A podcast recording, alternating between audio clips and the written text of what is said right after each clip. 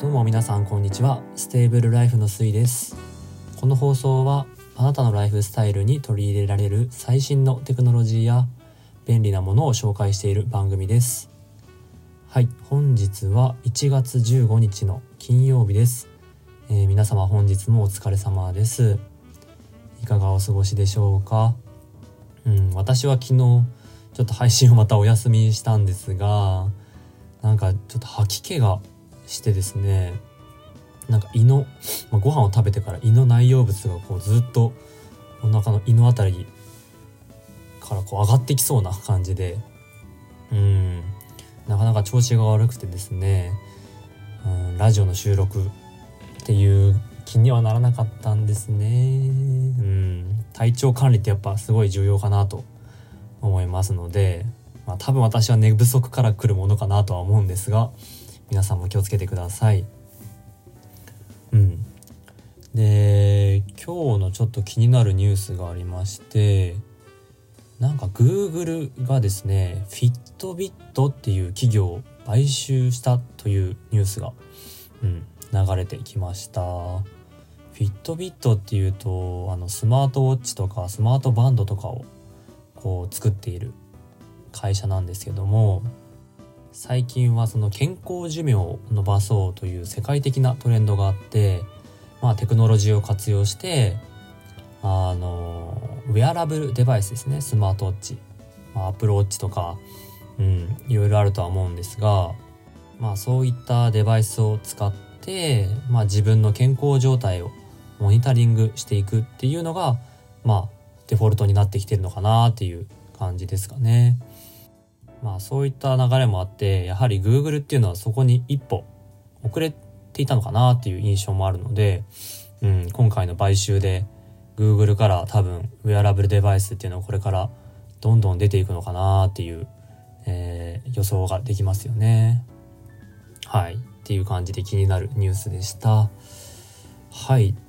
で今日私が話したいのは全く違ってうんあのまあここからが本題なんですけども今日第63回目はアイディア出しの際に役立つブレスト方法っていうのを紹介したいと思います。私は SNS 発信を始めてからアイディア出しの難しさを実感しました。毎日頑張って発信したいけどまあ何を発信していいかわからなくなっちゃうんですね。まあ、これはどうだろうなとかあまり重要ないかなとかあとこのテーマは聞いてもらえるかなとかうんまあ苦悩の連続なんですね。こういうのってやっぱり自分でしてみて初めて気がつくんです。アイデアが出てこない整理ができないそんな時って自分の頭の中を整理するブレイストーミング略してブレストってすごい重要だと思います。最近読んだ書籍で使えるアイディアが溢れ出るすごいブレストという本がすごく良かったので内容を簡単にシェアさせていただきますね。この本の作者の石井力恵さんは様々な企業や教育機関で2万人以上のビジネスパーソンや学生にアイディア創出やブレストの研修を実施してきたすごい人みたいです。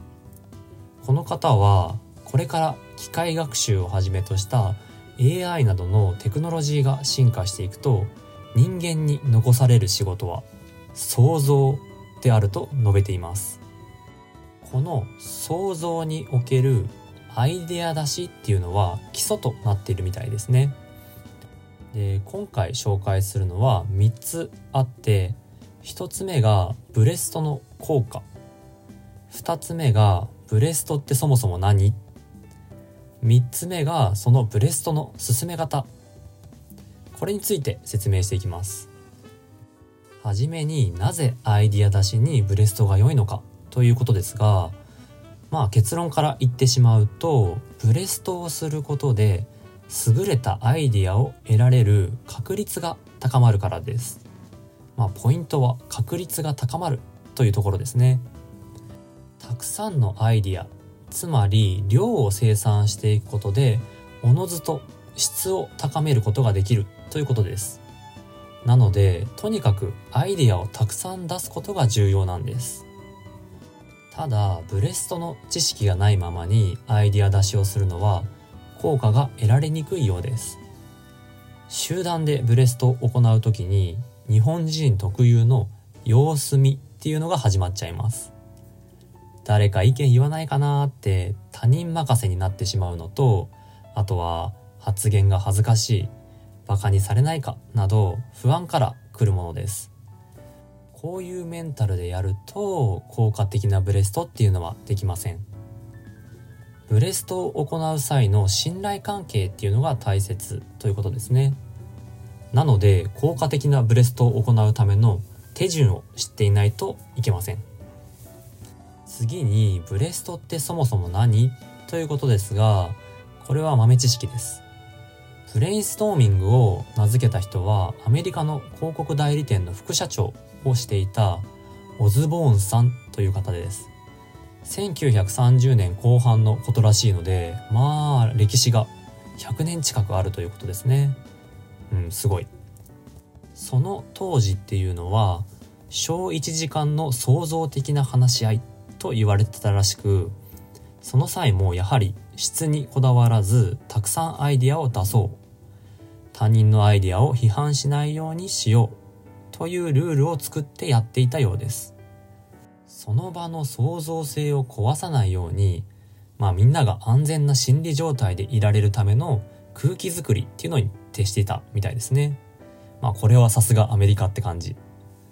日本人はあまりこういう考え方ってできないですよね。私も結構そういうとこあるのでとてもこのルール作りは参考になりました。最後に具体的なブレストの進め方ですがこの本の作者である石井さんが言うには4つのステップに分かれるとのことでした。まず1つ目は準備。これはテーマオーナーというブレストのテーマを持ち込む人がメンバーの参加を募る段階です。付箋やペンホワイトボードなど必要なものを準備する段階です。メンバーが慣れていない段階では誰か一人がファシリテーターになって進行をリードすると良いようです。2つ目はテーマ紹介。これはテーマオーナーがテーマをホワイトボードなどに大きく書いて提示します。なぜこのテーマなのか。背景を適宜説明しつつ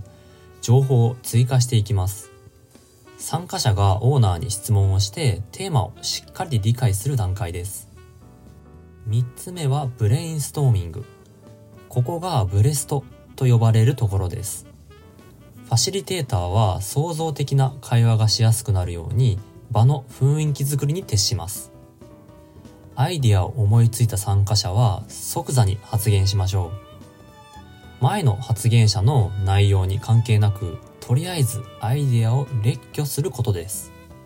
枝葉として派生のアイデアが浮かんだらそれもどんどん追加していきます。それぞれ出たアイデアをホワイトボードやポストイットに書き留めて、えー、考えを整理していきます。そして最後4つ目が獲得という段階です。まあ簡単に言うとまとめですね想像された大切なアイディアたちを PC データに記憶しておきましょう。テーマオーナーは発言者への質問があれば終了前に聞いておくといいみたいです。はい。このような流れでブレストをしていくっていうことですね。私はこれとても参考になりました。こういうブレストの知識っていうのはチームの活動のみだけではなく個人にも応用が効きますよね。質の高いアイデアを生み出すにはこういう機会をたくさん作っていきたいなと思いましたさて参考になったでしょうか？皆さんも最も人間らしい創造性を大切にしていきましょうはいじゃあ今日はこの辺でよかったらフォロー、ライク、コメントお願いします。レターなどもお待ちしています。次回も聞いてくれたら幸いです。ステーブルライフでした。じゃあね。Bye.